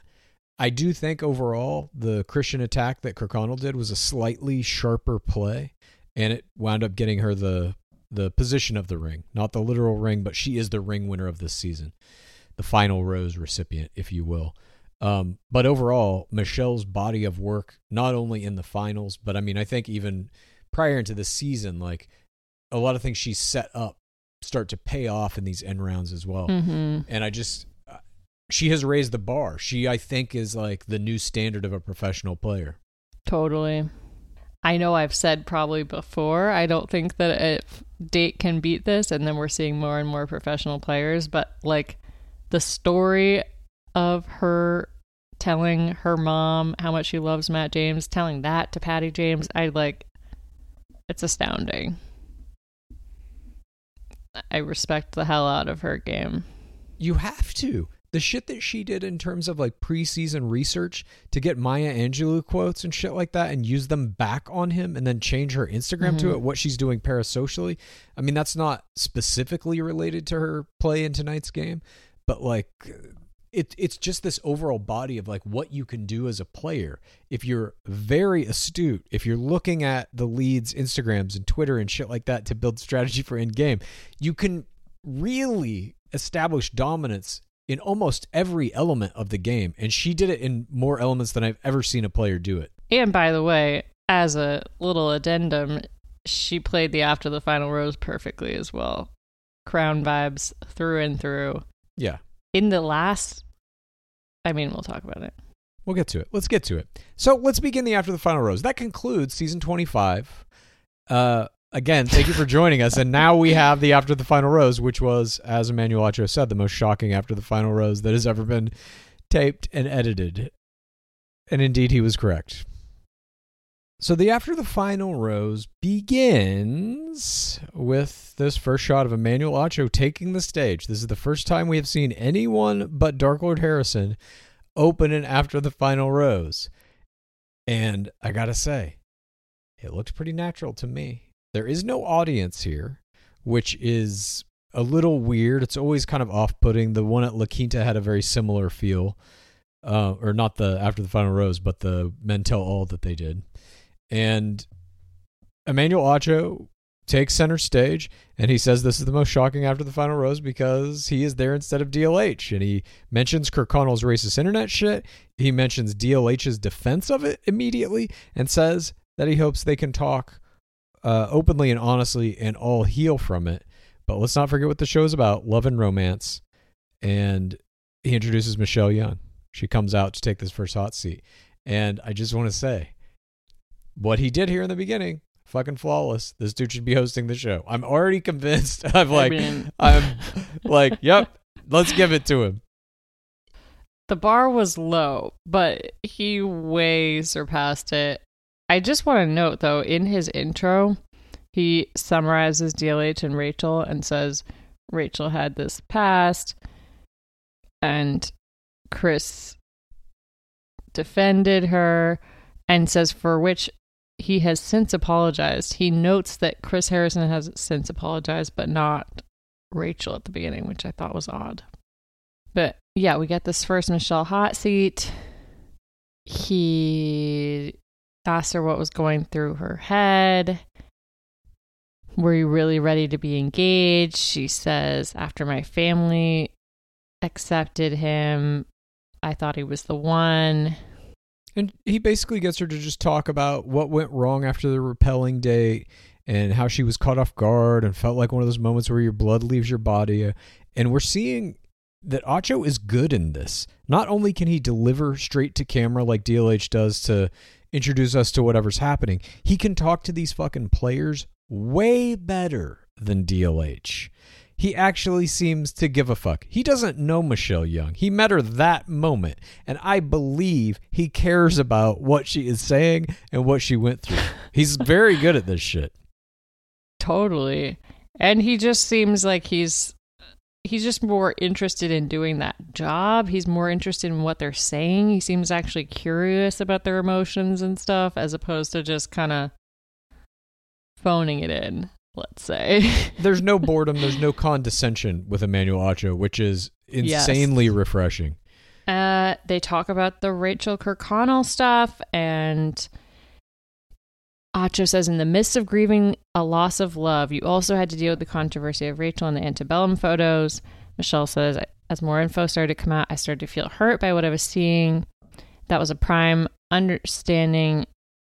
That was a prime example of not understanding the history behind it, not being educated. I feel like she has a good heart, but there's a lot of learning to do. Comes off very inconsiderate. And he asks her about Chris Harrison. He attempted to go to her defense. I'm sure you've seen that. What are your thoughts? She says it was another weight added on to the already really difficult feelings. All of the issues everyone's talking around, apologizing, not actually changing anything. There's a point where you're just so exhausted. And Acho says, We can't resolve all that tonight, but we can resolve some of the grieving with regards to Matt. And so we're not getting too into it. She's saying she's hurt by these things, but she's not condemning Kirkconnell. I mean, it's it's a solid crown hot seat in a in a perilous conversation that you know you can easily make missteps. I was actually very surprised that they had this in the show. That Acho asked her about Kirkconnell and the Dark Lord Harrison thing because, Mhm. at least in the grander scope, she's not really involved in that controversy specifically. She is because she was one of the final two players going against Kirkconnell, and she's part of the season, obviously, a, a main important part of it. But she didn't have any like personal stake in that controversy. She wasn't on the thing with Right. Rachel Lindsay and DLH. She wasn't, you know, in any of the pictures. She wasn't like part of it. It was just how it affected her. And I was like, fuck, okay. I guess they're going to kind of talk to everybody about it then, which I did think was a good move. Yeah, and it's, you know, one perspective that's outside of Matt and Rachel. Portion two, we get the Michelle and Matt heartbreak reunion. She's the first person to ask Matt how he is. He says it's been a very rough past few months processing everything. Michelle says this is hard to sit here. Um, the moment you left, I completely crumbled and had to walk away without closure and fill in the gaps of what our relationship really was. I was not okay. She pulls tears here. She said I wasn't okay at all, and producers were in my room seeing how bad I was hurting, and I asked you for a conversation. It's not a conversation where I was trying to change your trajectory or change your mind or fight for you just so I could have my inner peace, and you said no. And I am left with this impression that she conveyed all that information to producers. I'm not going to try to like win him back, but I just want closure. And then how did they convey that request to Matt James? Did it include any of that information? Was it like, Michelle really wants to win you back. Do you want to talk to her? No, I am positive it wasn't that. It was probably something like, "Ugh, Michelle wants to talk to you. You totally don't have to do it. Like, she's going to be fine, blah, blah, blah. They probably did some version of that to him. But he apologizes for not giving her that conversation nonetheless and says, had he known how much it hurt her, he would have done it.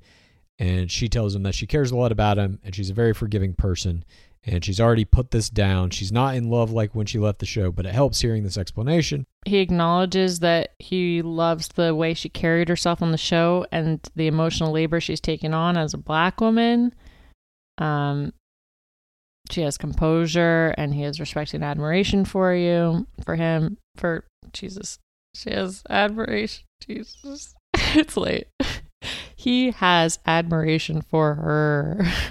And it seems like they've kind of uh, put this behind them a little bit. Obviously, we know we're going to need that to be the story because there is another part to Michelle's story that will be coming up in the end of the After the Final Rose.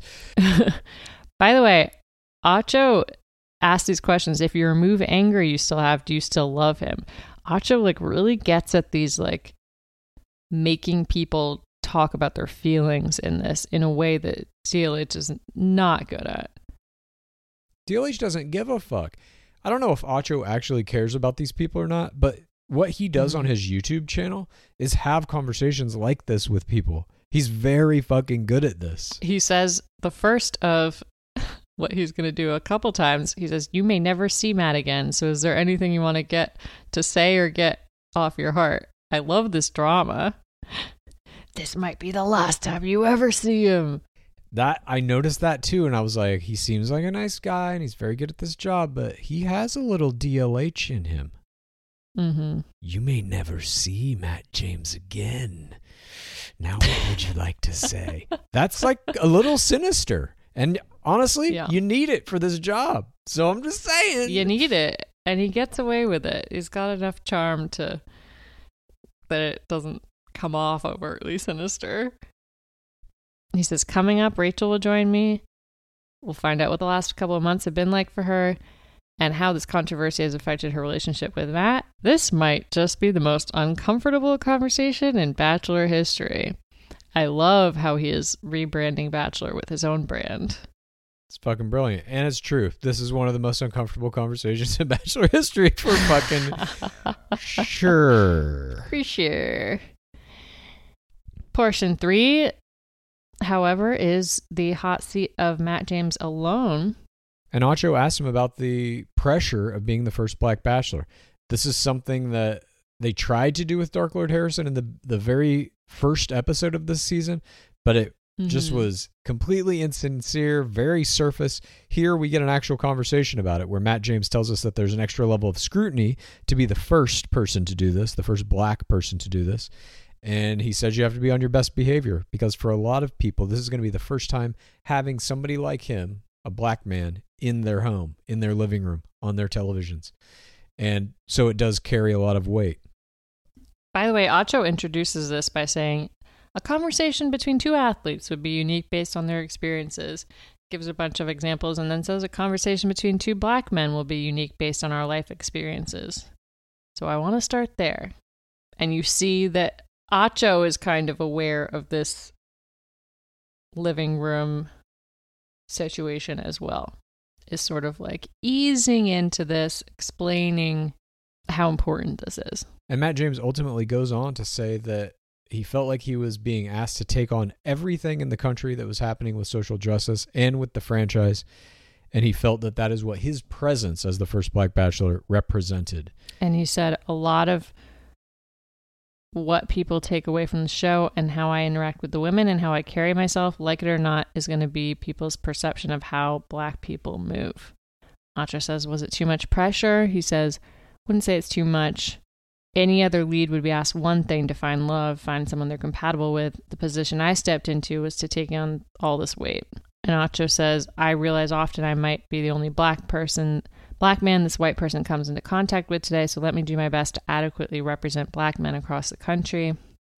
Matt says it's just what we're conditioned to do as black men, making people comfortable with your blackness, going above and beyond to show that in stature and in personality you're not as threatening as you come off, and those are the types of things I was thinking about. But he says he doesn't regret the experience. He loved the wonderful women he met.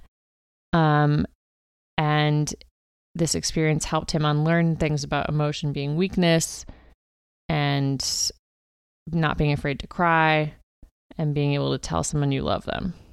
And then Acho moves the conversation to start talking about Rachel Kirkconnell. And he asks Matt James what it was like when you first became aware of her social media posts, the Instagram and the antebellum ball photos. And James says, You want to believe you know your person better than anyone else. And while the controversy is swirling about her racist past, he was just trying to be there for her. He dismissed all of this as rumors until they weren't. And then it just makes you question everything he said. As somebody who grew up in the South, it takes him to a place that he tries not to think about. And when she apologizes, when he was finally able to check himself and see where he was at. And he was not okay with this because it was in that moment in the conversation that he had that Rachel might not understand what it means to be black in America. And Acho keeps going. What's it like now between you guys? And James says basically there's a lot of work that needs to be done. I've stepped back because she has to do it on her own. I can't do it for him. And Acho tries to get him to go through the breakup conversation. Like Acho is doing some Dark Lord Harrison shit here. He Yeah. is forcing these players to talk about the painful moments. And Matt says, as tough as you can imagine, it's heartbreaking if you don't understand that something like that is problematic in 2018. There's a lot of me that you won't understand. And it's as simple as that. And Matt is, it's, it's tough for him to say this stuff. You can tell. Acho says, What would you say to people who would imply if you broke up with her over an action from three years ago that it wasn't intended to be malicious, that you never really loved Rachel? I mean, it kind of reminds me of when uh, on the Housewives reunions when Andy Cohen is like, Rachel from New Jersey says blah blah blah. Comment on this thing. It's not my question. And Matt says, you know, it was a long time ago, plantations. And so I'd ask the same people who are so triggered to bring that same energy to supporting folks of color who are asking for change, because a lot of those conversations are being had outside of people of color and people who have never been the only person that looks like them in a room and someone who's never been discriminated against.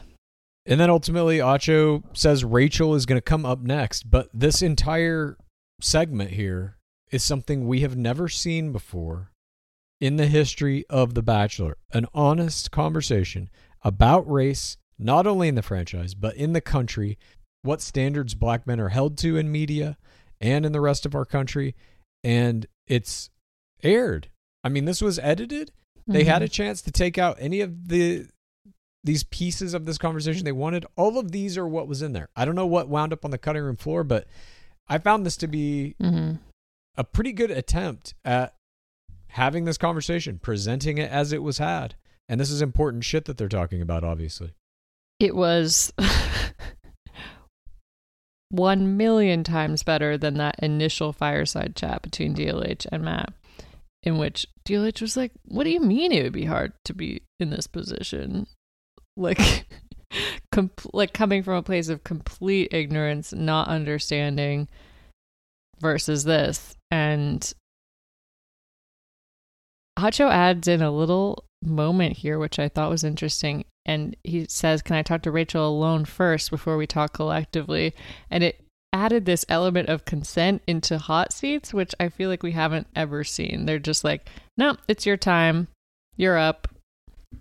Well, it does this weird thing subliminally that is like the producers aren't controlling this. This is just a conversation between two guys. And it's like, I have to talk to her as well. Like, can I talk to her alone? Would that be okay with you? It's giving the power to Matt James, to the lead, whereas Mhm. usually DLH has all the power. He controls all Yeah. these situations and is the proxy, obviously, of the show in that regard. But here, it's not. And I, I- it worked. It fucking worked for me. He seems extremely empathetic, which is it's a low bar to be more empathetic than DLH. Clue said all you have to do is beat literal Satan in terms of seeming empathetic. It's true. Portion four begins. Audra welcomes us back, and he talks about the history of insensitivity, where Rachel Kirkconnell's behavior is concerned, and he specifically talks about the plantation ball. And he welcomes Rachel. She comes out, they shake hands, and he immediately asks her how she's holding up. She says it's a loaded question. It's been a lot, but she doesn't want to victimize herself.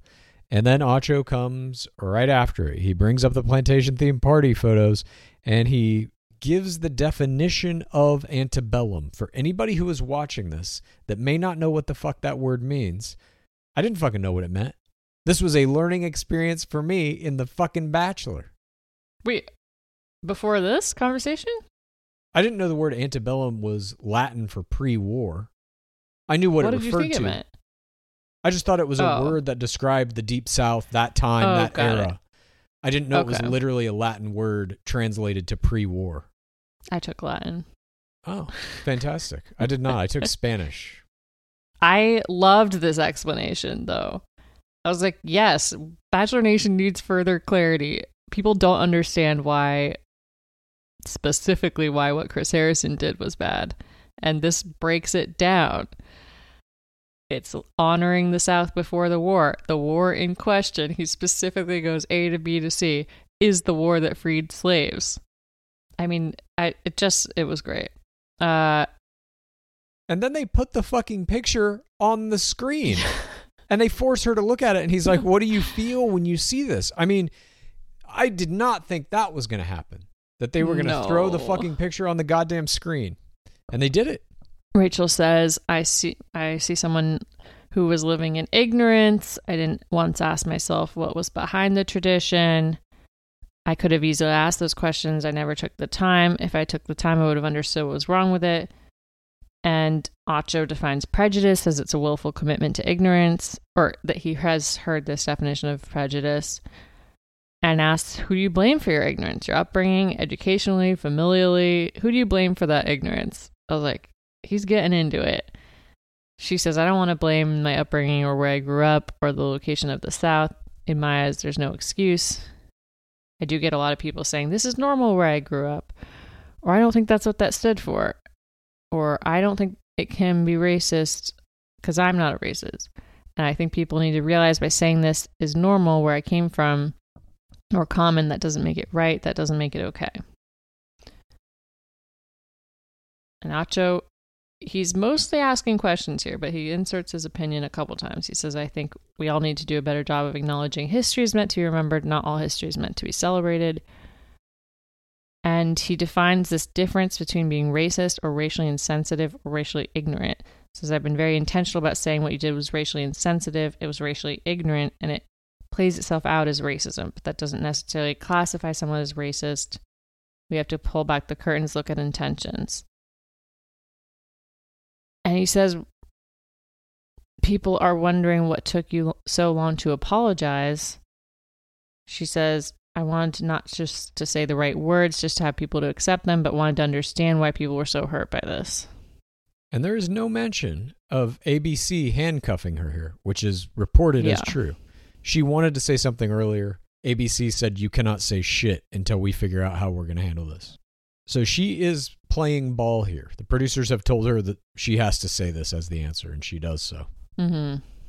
He asked her to take her through the breakup conversation. Twisting She says, My initial again." reaction. yeah, remember when he broke up with you? What was that like? She says, My initial reaction was very confused. I was blindsided. But then I thought how strong our relationship was. So for him to end things, he must have been very hurt by everything. It's hard because I lost the love of my life, but in process hurt him while doing so. Hot seat number five is Matt and Rachel's reunion. Rachel apologizes to Matt for hurting him. And then Acho ultimately asks him how hard it is on him to see the woman that you love hurt you like that. And James says it's devastating and disappointing. And Acho says, There's so much more in your heart. I can see it in your eyes. What else do you want to share with her? And Matt James pauses for like 10 fucking minutes. Rachel Kirkconnell's giving him a shoulder rub, trying to get him to say anything. This man is fucking silent. He says nothing. And they end that portion on his silence. Portion five, we come back. Uh, Matt is still silent. Acho tells him it's best to just be honest. And he starts talking about how it was extremely disappointing to him to have to explain why what he saw was problematic. And ultimately, the work she has to do is going to have to be done by herself. And he thought about if they had kids and then they would see these tweets, these posts, what that would be like for them. That came into his mind. Obviously, that would not be something too fun to think about. Kirkconnell ultimately tells him he was the only reason that she decided to do the show, and that includes every single part of you, and that obviously includes being a black man. I never experienced a love like this, and I don't see anyone else out there for me. I just don't see how I can have these feelings for someone else, and she gives us tears. And Acho asks if the door's even slightly open for reconciliation, and it ain't. no. He says, I don't want you to be canceled. I want people to call you in. That's the best thing that can come out of this. But that, again, reiterates that's something she's got to do on her own. And Acho does this line again Rachel, you may never speak to this man again. The man who held your hands at that last proposal site, that he saw you as his wife and mother of his children. In fact, if you never see him again, what would you like to communicate? She pulls tears here. Uh, She says. Since day one, I wanted you to be happy. I want what's best. I'm sorry. And one last religious Hail Mary. I thank God for ever putting you in my life to begin with. I'm going to start ending all my conversations with that. You may never talk to me again. Is there something you want to tell me? Please don't do that on our podcast. okay, this was a weird moment. He says, Well, if you all want to share one final embrace, and then they don't embrace. Not only do they not embrace, Acho in this moment did take the authority of a Dark Lord Harrison. I can now control whether or not you will hug, and I say you can. Begin! And then they don't do it. But it was this weird, like, okay, I'll give you permission to hug if you like now. It's so fucking bizarre. But they don't hug. Acho thanks them both for being there. Rachel will continue to grow. He applauds the steps she's taken so far, and he says he can see she's becoming accountable, which is, in this case, it's the show giving her the stamp of approval. She's on her way, she's fixing things. Yeah, he definitely seems to be laying out a path for a possible DLH comeback with some of this language. I don't agree with cancel culture, but do agree with accountability. I see you're accountable. Um, he says it's been an emotional night. We're gonna turn the corner. New bachelorette. Get ready for a curveball, Bachelor Nation. And that's what portion six is. Acho takes center stage, and he said that there was such a, an incredible player pool this season. It was it was difficult to make this choice, and he welcomes both Michelle and Katie under the premise that they need to talk to both of them before the big reveal. But the big reveal is they're both bachelorettes. They both look right into the lens. We're the bachelorettes, and Acho makes sure that we know it's two separate seasons, two separate women. Hopefully, ending in two separate engagements, as if it might accidentally end up in a quad engagement. we don't really hear from them very much. Katie says she's ready to find love, not the temporary kind. Feels like she's the best version of herself. She's hitting that again. She's seen it work before. Why can't it work for me? Praises the process. And Michelle says, Yes, I do think the process works. You set aside outside distractions, you can dive in and think, and I think you can learn a lot about somebody. I'm just excited. I thought that was a great, great praise in the process by Michelle, specifically saying, It's great that my our phones are taken away.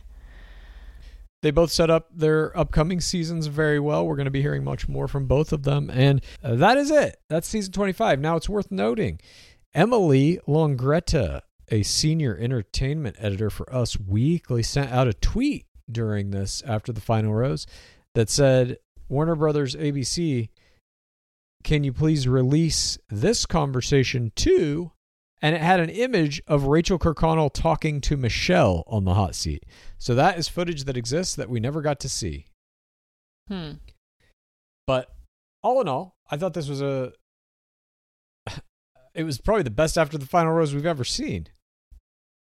Yes. Acho is great at this job. They talked about some real shit.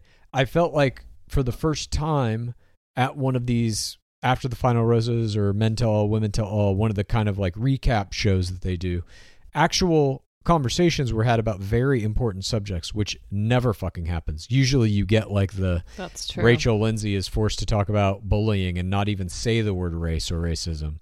Or you get the Lee Yeah. Garrett, Kenny King hugging it out and solving racism on the stage of a men tell all.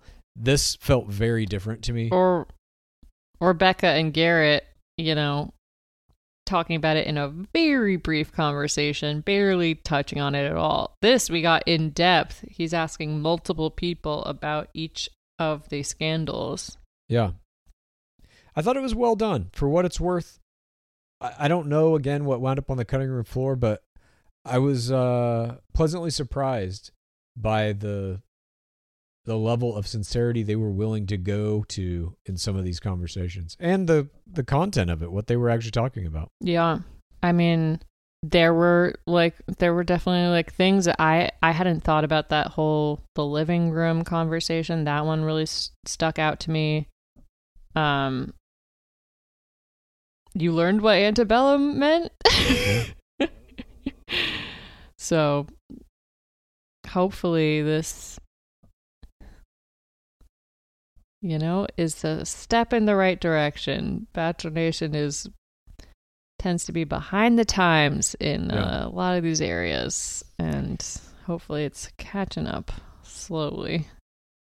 But that was it. That's the conclusion of Historic Season 25. It ended in a huge scandal that involved Kirkconnell, that involved Dark Lord Harrison. It produced the first ever After the Final Rose that was not hosted by Chris Harrison, but instead Emmanuel Acho that we saw tonight, and all these fantastic conversations that we saw. And the season prior to the After the Final Rose produced some of the best play we have yet seen in the history of our beloved game, and hopefully is only a stepping stone to what we're going to now witness in the upcoming seasons of our beloved game with even higher level play. Although I don't think the players of Bachelorette will. I mean, let's just be real here. Men are not as good at this game. They're just not. Yes. Yeah.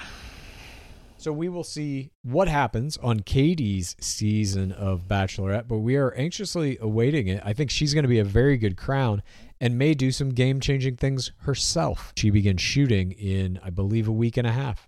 They're all in quarantine now. Some of the players are being released by Reality Steve as we speak, and I'm very excited for it. we will be covering, you know, have we even covered DLH not hosting the show? We haven't even covered that yet, have we? No. We will be covering that as well as Katie Thurston's tweet saying she thinks Chris Harrison should take more time, etc. in our Thursday episode this week in Bachelor Nation. God, there was just so much. I mean, this episode's already long, but yeah, Tayshia and Kaitlyn Bristowe are going to be hosting that season, which has been announced through That too. God. various Instagram accounts. So we will be covering all of that on Thursday. Please join us for this week in Bachelor Nation. There's a lot to talk about, obviously, but this has been a crazy one, Pace Case. I can't believe we made it through. Am I still here? I, I feel like I may be I may be a ghost. We you know, as DLH says, there's a lot to unpack here. And we will be recording our Patreon episode later this week, which will be our top 10 takeaways from Matt James's season, which will include our MVPs of the season, our plays of the season, errors of the season, etc. Yeah. I think historically, when we look back on this season, it, it will be like studied intricately because there's a lot of important stuff that happens in this season that hopefully is sending the show on a different trajectory. Well, this was a long one, but it was a good one. And thank you, Pace Case, for all the work you have put in over the course of this season. And thank you, everyone, for listening to all of our recaps and all of our This Week in Bachelor Nations and helping us grow the pit. Yeah, thanks thanks everyone for going on this long journey with us. And before we go, as always, what is the Dwab at? It has been 6,931 days without an Asian bachelor. Praise be Rachel Lindsay. Please rate this podcast. Please review this podcast. Please get a friend to listen to us and then please rate this podcast. Please review this podcast. Please get a friend to listen to us and then please rate this podcast. Please review this podcast. Please get a friend to listen to us and then Have you ever experienced a dry, itchy scalp or ever wondered why your color isn't lasting as long as your hairdresser promised? Well, unfiltered mineral filled water could be the reason why. Did you know hard water is a leading cause of damaged hair and dry, irritated skin? And that about 85% of the United States uses hard water filled with dissolved minerals and added chlorine. That's where Canopy's new filtered shower head comes in. Known for their beauty hacks and reimagined humidifier, Canopy is dermatologist recommended. This unique three stage filtration system greatly reduces contaminants and odors in your shower water. Best of all, the Canopy filtered shower head is hassle free, installation's a breeze, and its unique quick release filter replacement feature allows for seamless filter replacement. Go to canopy.co to save $25 on your Canopy filtered shower head purchase today with Canopy's hassle free filter subscription. Even better, Gore listeners can use our code ROSES at checkout to save an additional 10% off your Canopy purchase. Hurry! Your hair and skin will thank you. Ever catch yourself eating the same flavorless dinner three days in a row? Dreaming of something better? Well, HelloFresh is your guilt free dream come true, baby. It's me, Keke Palmer. Let's wake up those taste buds with hot, juicy pecan crusted chicken or garlic butter shrimp scampi. Mm. Hello Fresh. Stop dreaming of all the delicious possibilities and dig in at HelloFresh.com. Let's get this dinner party started. Imagine the softest sheets you've ever felt. Now imagine them getting even softer over time. That's what you'll feel with Boll and Branch's organic cotton sheets. In a recent customer survey, 96% replied that Boll and Branch sheets get softer with every wash. Start getting your best night's sleep in these sheets that get softer and softer for years to come. Try their sheets with a 30-night guarantee. Plus, get 15% off your first order at bollandbranch.com. Code BUTTERY. Exclusions apply. See site for details.